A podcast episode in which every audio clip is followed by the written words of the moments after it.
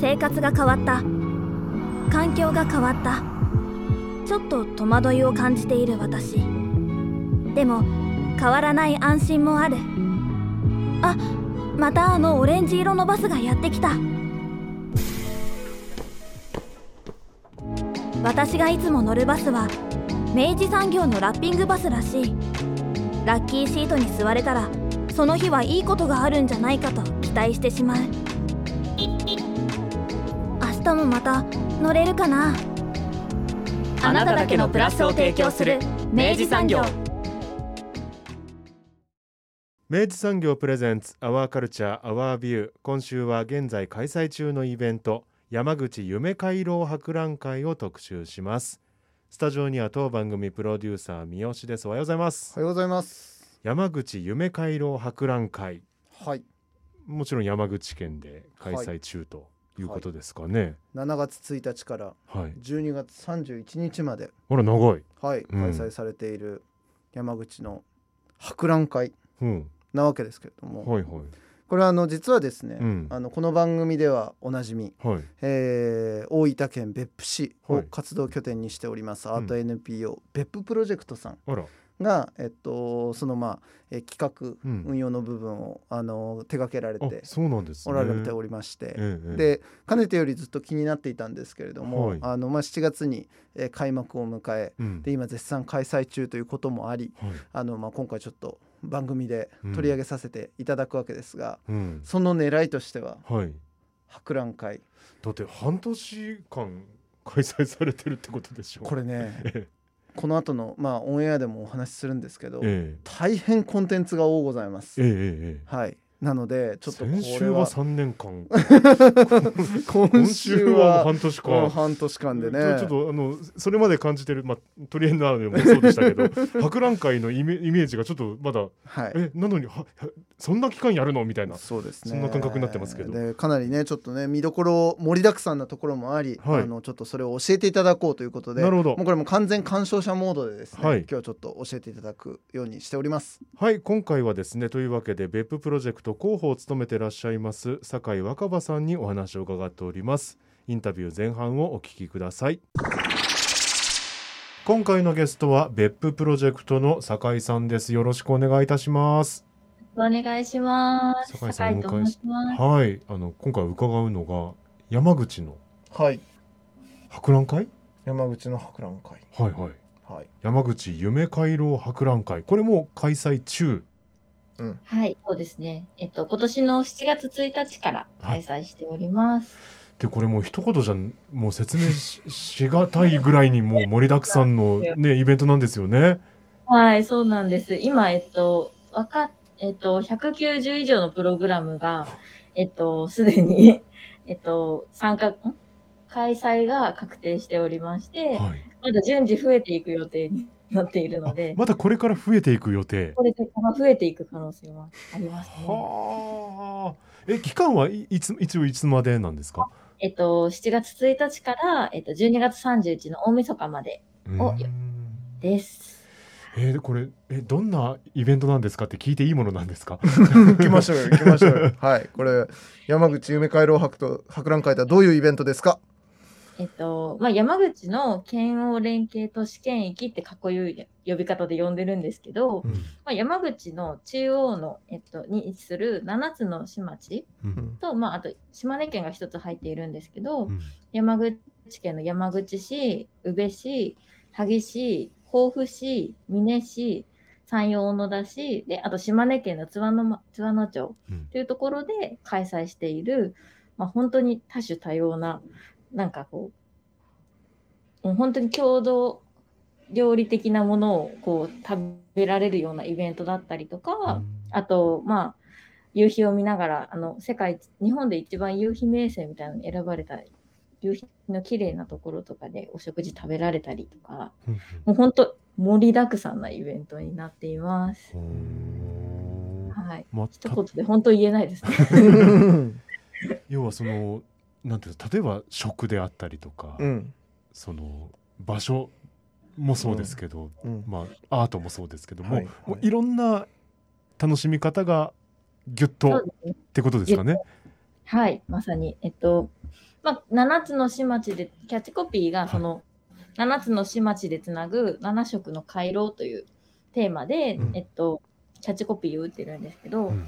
まあ、なんかこう、地域の、あの、日をいろいろこう巡っていく中で、なんかこう、2つのキーワードがあるなって思っていて、それが例えば、1つが、この街という場所が、なんかすごい本物っていうものが、すごいいろいろな、あの、本当に多種多様な視点であるなっていう思っていてうん、例えば山口市にある国宝の瑠璃光寺とか、うん。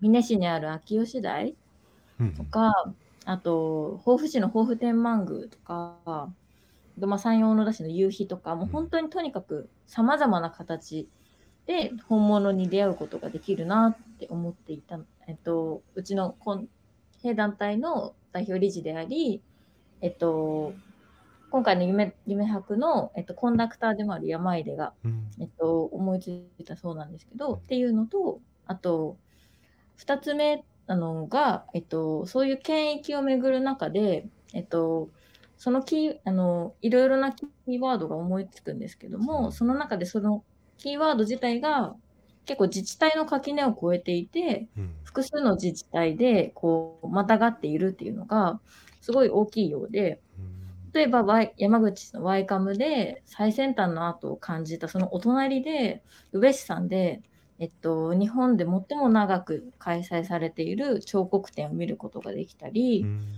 あと萩で維新のあの歴史に、えっと、学びを触れることができたと思えばお隣の島根県津和野で日本最初の哲学者になんかこう時を超えて出会うような体験があったりとか、そんな偶然とは思えない、なんかこう、地域とか行政区を超えたつながりの中で、そういう見えない道がつながっていく様子うん。みたいなのをイメージして、回廊っていうふうに呼ぶことにして、うん芸術の回廊、祈りの回廊、時の回廊、うん。産業の回廊うん、大地の回廊、地の回廊、食の回廊って7つに分類して、うん。地域の魅力を紐解きながらそういった地域の豊かさとか資源みたいなものをいろいろな切り口で知ってもらえたらいいなと思ってこのイベントをやっています。ううん。んこの7色なんですね。7色。の、うんはいうんなかなかまあそのおっしゃったように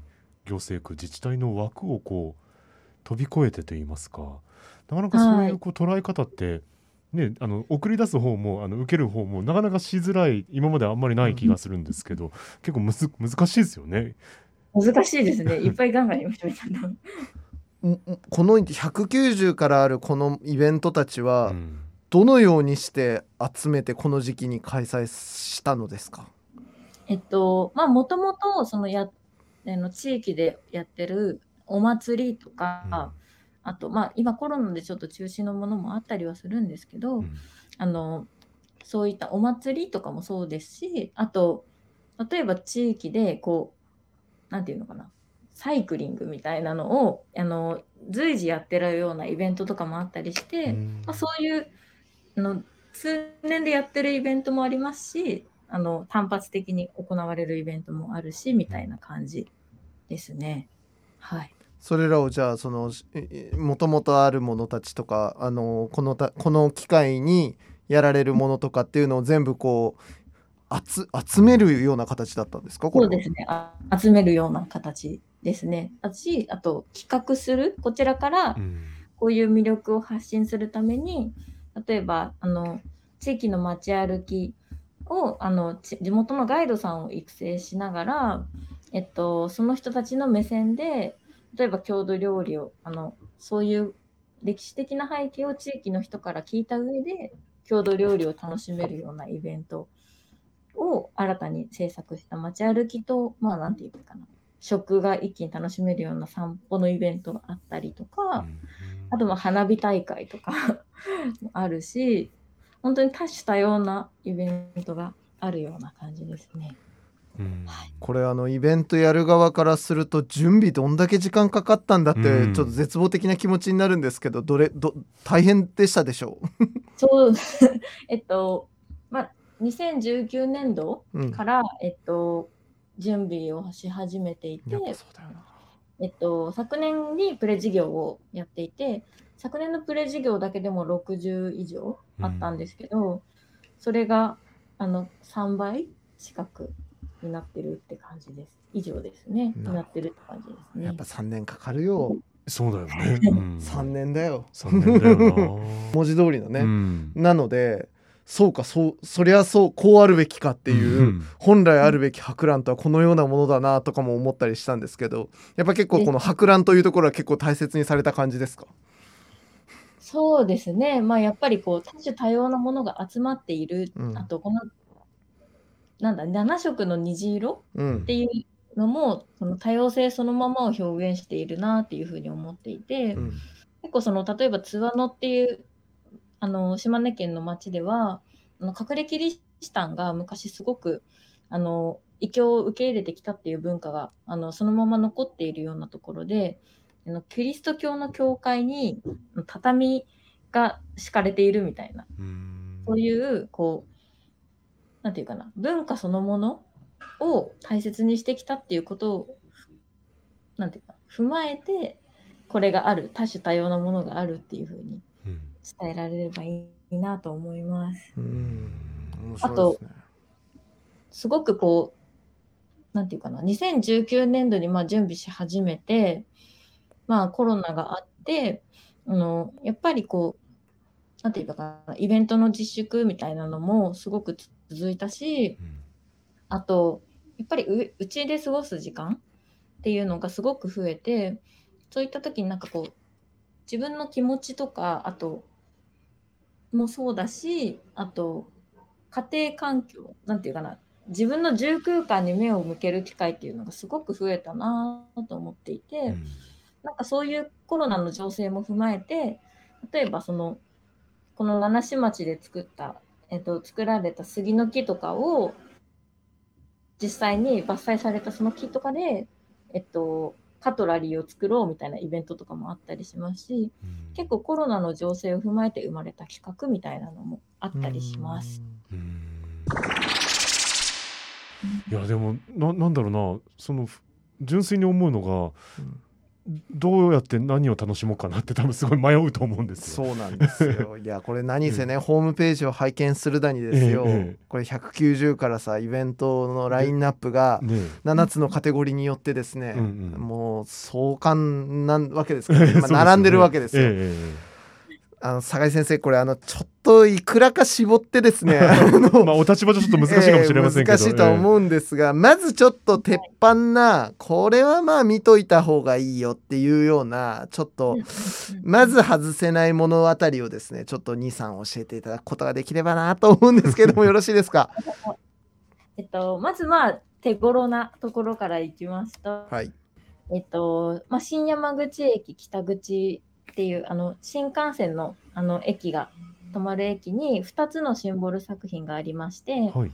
一つが、えっと、曽谷菜さんという、えっと、アーティストによる、えっと、虹の揺らめきのようなこうインスタレーションの作品が一つうん。あって、昼と夜ってとてももうダイナミックに表情を変える作品なので、もうぜひあの朝昼夜と楽しんでいただけたらいいなって思っている作品と、うん。あともう一つが、えっと、チェーンソーアートの世界大会であのもう本当に多くの賞を受賞されているうん。林隆夫さんというあのチェーンソーアーティストの作品がありまして七種町のあの木材を寄せ集めて作った宝船「夢の宝船」という作品をうん。制作されていてうん、もう本当にこれは間近で見てほしい。素晴らしい作品であのもうとにかく多分七種町のこと、ええっと、彼自身が山口市に在住で、まあ、甲府出身の方っていうのもあって、うん。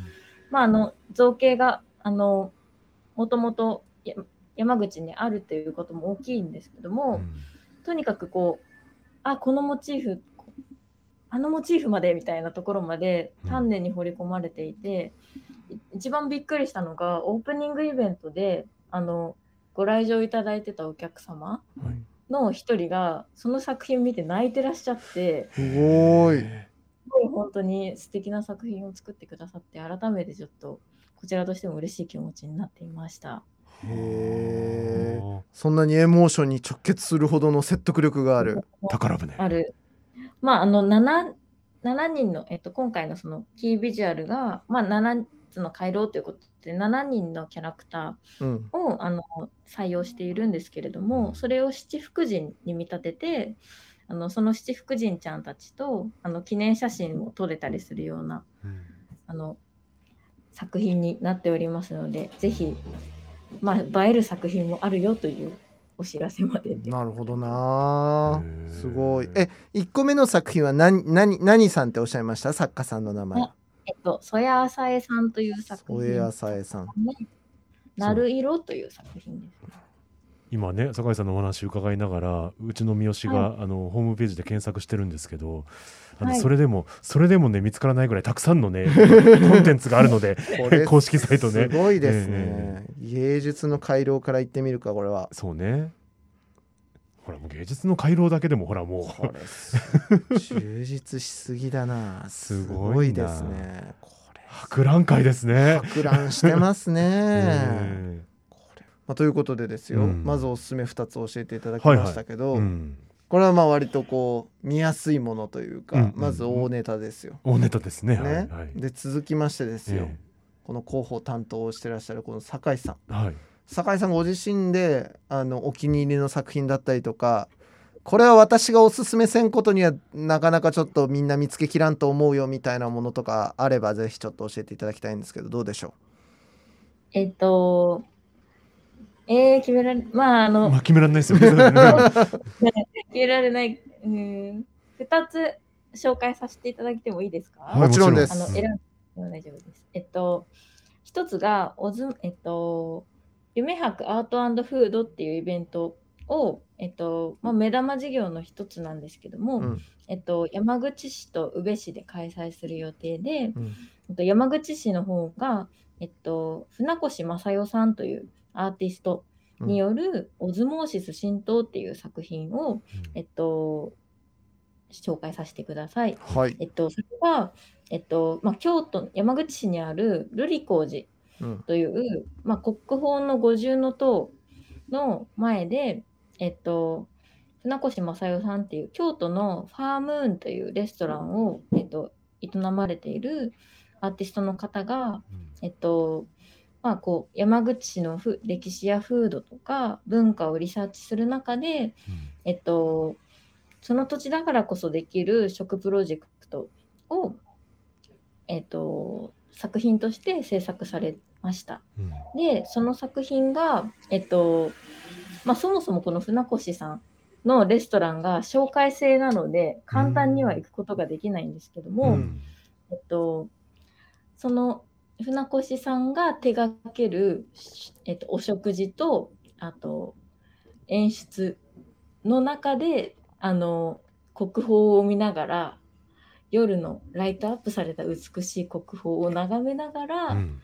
えっと、お食事を楽しめるというスペシャルなイベントをやろうと思っております。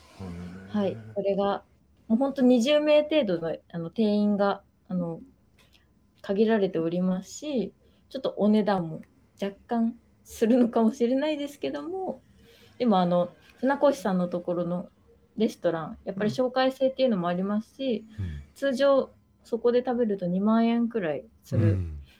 らしいので、割とそれに比べたら全然手頃な価格でお楽しみいただけると思うので、うん。はい、ぜひお楽しみいただければなと思っております。これ今ホームページで拝見してますが、はい。料金ははい。1万2000円税込み。あらお得。あなた国宝見ながらですよ、ね特別にしつらえられたその空間でですよ、ええええええ。一夜限りのええ。その一夜ごとにねその日その時間にしか体験できない体験をいただきながらうん。お食事をいただくという。う、ん。これがなぜ1万2,000円で 体験できようか、ねえ。うん、予約ですよ。予約ねオンエア時に埋まっちゃってなきゃいいですけどね。本当そうですね。これねうん9月19日と20日と21日。うん。3日間、はこれタイトルはこれちなみにオズモーシス。浸透というの。浸透これ浸透ってはこれどういう意味なんですかねこれね。まあ、えっと、コンセプトとしてやっぱりこう山口市の資源にやっぱり水っていうものがすごく大きいようで、うん。水があの、まあ、生命の源であったりあと、まあ、環境によって様態が変化していくっていう氷だったり、まあ、きなんだ蒸気っていうものだったり。そういう水をすごく山口はあのなんていうのかな。豊かにあってうん。で美しい水によって育てられた、まあ、自然のよ造形自然あの、まあ、材料とかもそうですし、うん。作物っていうものをこう水のなんていうのかな視点でうん。水の視点でうん。こう近づいて、なんかこう細胞からこううごうご活性化されるようななるほどな。できるのではないかと思います。確かに。ちょっとイメージがこう喚起されるようなねキーワードですよね、これね。はい、うん新の字が難しい。真の字がねちょっとね、いつもの皆さんが思う神道の神とはちょっと違うわけですけど。はい。でもこれはねチェックですねこれね。夢よ博アートフードインルリコージオズモーシス神道。うん。はい、これチェックです。はい。そしてもう一つ。もう一つが、これはあの、本当に私、ふざけてんじゃないかなって最初思ったんですけど、個人的にものすごく気になってるイベントの一つで、はいはい。あの、餅拾い世界選手権というイベントがありまして、はい。餅拾い。あの、餅拾いの世界選手権が 世界大会になってたんですね。と阿東というところでうん。開催されるんですけども、うん。あの、まあ、この阿東っていうところが、そもそもお米の栽培がとってもこう盛んなところで、うん。後米っていうのも実際にあるんですけども、うん。そこで開催されるうん。拾ったお餅の総重量を競い合って、うん。その年の餅キングと餅クイーンを決定させるという 選手権が本当に開催されるようなので、へあのもーしご興味があれば、本当に。餅拾いってああれですかね？あの胸上げの時とかにこう、ま、巻くあれ？そうです、あの餅を拾って、あそういうことあなんですね。はい、はそれはもうもともとあれですか？あのー山口ではもかねてよりその餅巻きをこうなんでしょう。えっとい長くやっている風習とかがあるんですか？えっと、収穫祭をうん毎年されているようで、うん。今回それに合わせて企画されたというふうには聞いています。へえ世界大会ってすごくないですか、あ、うん。世界選手権なんですよ、そう。いやでもあの餅巻き餅拾いのねあのあの空間のなんか何とも言えない祝祭感あるじゃないですか。ありますよ。ありましょうよそりゃありますよねあれね。そりゃありますよ。あれのあれが世界選手権としてですよ。へえそうなんだ。これはその規模も気になってきますね。いやこれはうん。なかなかいいものですぞ、ねえ。餅拾いですよ。ええ。餅クイーン。餅キング。餅キング。言いたくなるねこれね、えええええどどどのくらいのこうなんていうんですかね何人ぐらい参加され具る体的定員が300名とあるので、300もですか？すごい定員300名300名で餅拾いを競い合うわけですね。ですね。楽しみですね、本当に。これは楽しみでしかないですね。あと米でできた美味しいお餅をいやそうですよ。収穫を喜びながうらん。いただくぞと、だって近所のねお宅が胸上げするときに集まったとしてもまあ100はいかないでしょ100はいかないでしょうよ、ね。それが300集まってですよ。そうですよ、ね2021年のえ、うん、餅キング餅クイーンを競い合うと。今もちキングって言いたかっただけですよ、言いたいよ。ね、そうですよね。言いたいよ。いやでもなんかすごいなんか勝手にこう幸せな空間をすごいなんかうん想像しちゃいました、いい、うん。これは祝祭感ありますね、うん。うんはい。博覧会そんなの本当にだから、今のでもぜひ、あの、幅の広さが分かっていただけたら。いやおっしゃる通り。もう同じ食のイベントにしてもねこのね、えあのはい最右翼最左翼という感じのねこのね振れ幅の広さ。そうですね。右左よくわかんないですけど、そう右手からんがうん。何かの単と単がある、ええそうねそうね、うん。すごいな。はい。幅広すぎます幅ね広いな。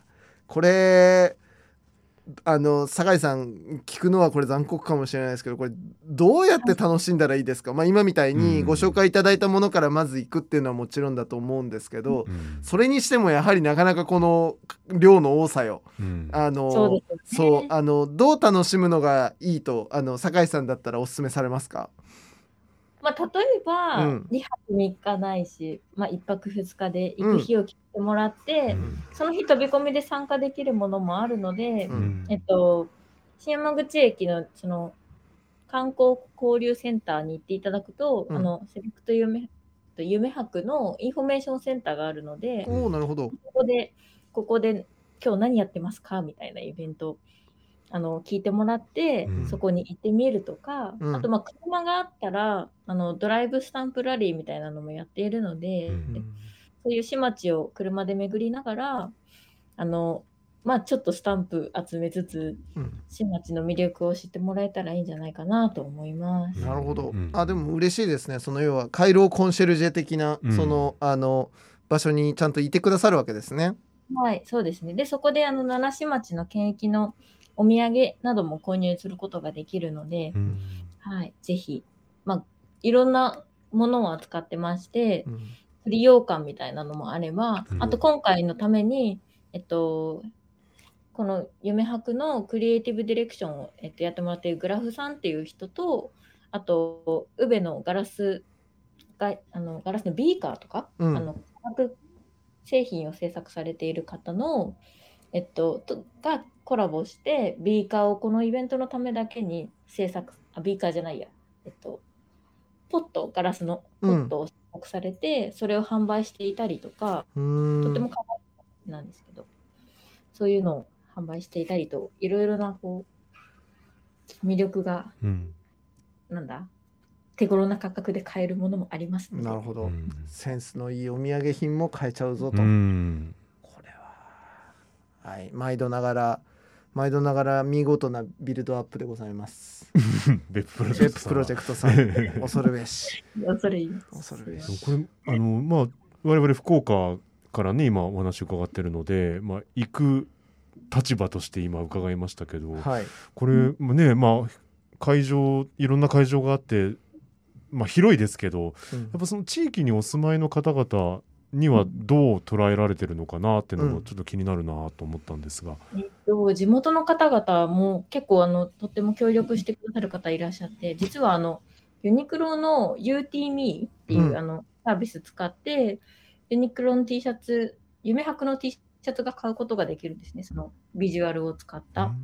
でその T シャツを着てくださってあの SNS にアップしてくださる地元の方がいらっしゃったりとか、へーあとさっき言ったシンボル作品の前で、あの、女子高生がすごいこう最近いっぱい写真上げてくれくれているみたいへで、ーこんな風に地元の方々にも写真を撮るとか、あと、いろいろな切り口で楽しんでいただけてるんじゃないかなと思っています。うんだしまあ当事者となる方もたくさんいらっしゃるでしょうしね。うん。さまざまなイベントもありますし。ね、開催する側としてこうん。の共通広報の一端に載せられることで、うん。ねうん。新しいお客さんと出会われる方もきっといらっしゃるでしょうしね。うん。そうですね、本当にね。楽しみですねこれね。はい、ぜひぜひもう本当にいろいろな方にこの博覧会が知ってもらえたらいいなと思ってます。うん。うんこれ12月31日まで。うん。なさられて。これえこれ毎年やってるわけじゃないんですよねこれね。まさか。ね。毎年やってる死んじゃいますね。わけではない。はい、えっと、まあ、今年が本博覧会という形になっていますね。うん、なるほど。まあでもここではいあの生まれた新しいイベントとかが新しい伝統のイベントになるかもしれいないからね。やそうで。すよね。もちひろい選手権とかさ。そうねだって、うん。ディフェンディングチャンピオンとしてもやっぱ次回も防衛していただきたいもんですそよね。うですよ、えうん。お前勝ち逃げかとか言われてね。ね。2位の人からね、ええええ。今年も絶対にやってくださいとかって言ってね、うん。ねもちキングの争いが、え えはい、もちクイーンが言いたいだけですよね。言いたいだけですね。はい、いいですね。いやーでも本当硬派なものからですね、うんあのこういう入りやすいものまでうん。様々にある夢山,、はい。山口夢回廊博覧会うん。行かねば。これは。そうですね。これ行かねば。これでもこんな大きなものが一つこう形になったとなるとですよ。はい。今後がうんねねまたすごいねあの大きな使命も担われたんじゃないかなと思うんですけど、いや、まさにまさに。まあ、あの、夢、本当に大小さまざまなイベントがあって、大きいイベントの中の一つに、例えば、時矢ファンタジアっていう、あの、宇部にある、あの、ゆ時は遊園地っていう、まあ、ちょっと古風な、うん 古風なって言うと怒られちゃうかな。うん遊園地趣深い。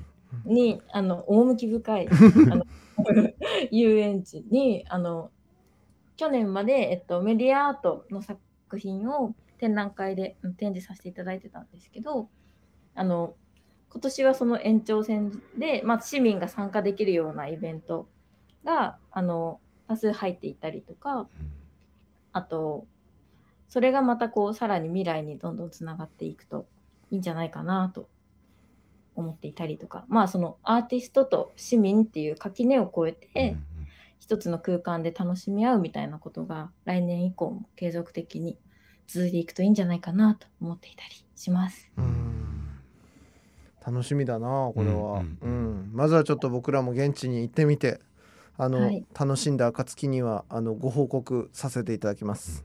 ぜひぜひお待ちしておりますそして。嬉しいです。まあね終わった後でまた後日談も伺いたいですしね。そうだね。うん。餅の餅話。の話 どうしても餅やっぱ餅強いですね。餅ね餅広い結果やっぱ強いな。うんオズモーシス浸透もねもちろんね、ええええ行きたいけど、もちろんですよ。ええええうん、いやーちょっとな面白い。ありがとうございます。ありがとうございます。お引っ越しに伴いガス電気を使いたいまたは止めたいとお考えのお客様お引っ越しが決まったら明治産業へご連絡をアプリからでもインターネットやお電話からでも24時間いつでもお受け付けいたします。お引越しのガス電気のお問い合わせは明治産業までご連絡を。あなただけのプラスを提供する明治産業。